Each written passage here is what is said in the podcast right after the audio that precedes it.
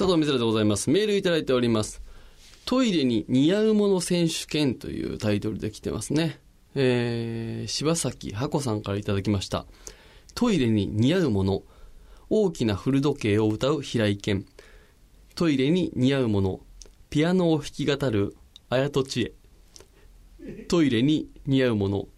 考える人。トイレに似合うもの。タケノコの里。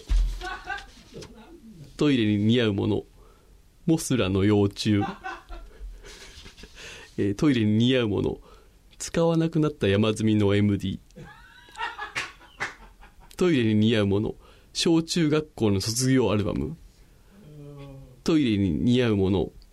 牛丼屋にある紅生姜やドレッシングが入っているラック。ということで番組に参りましょう。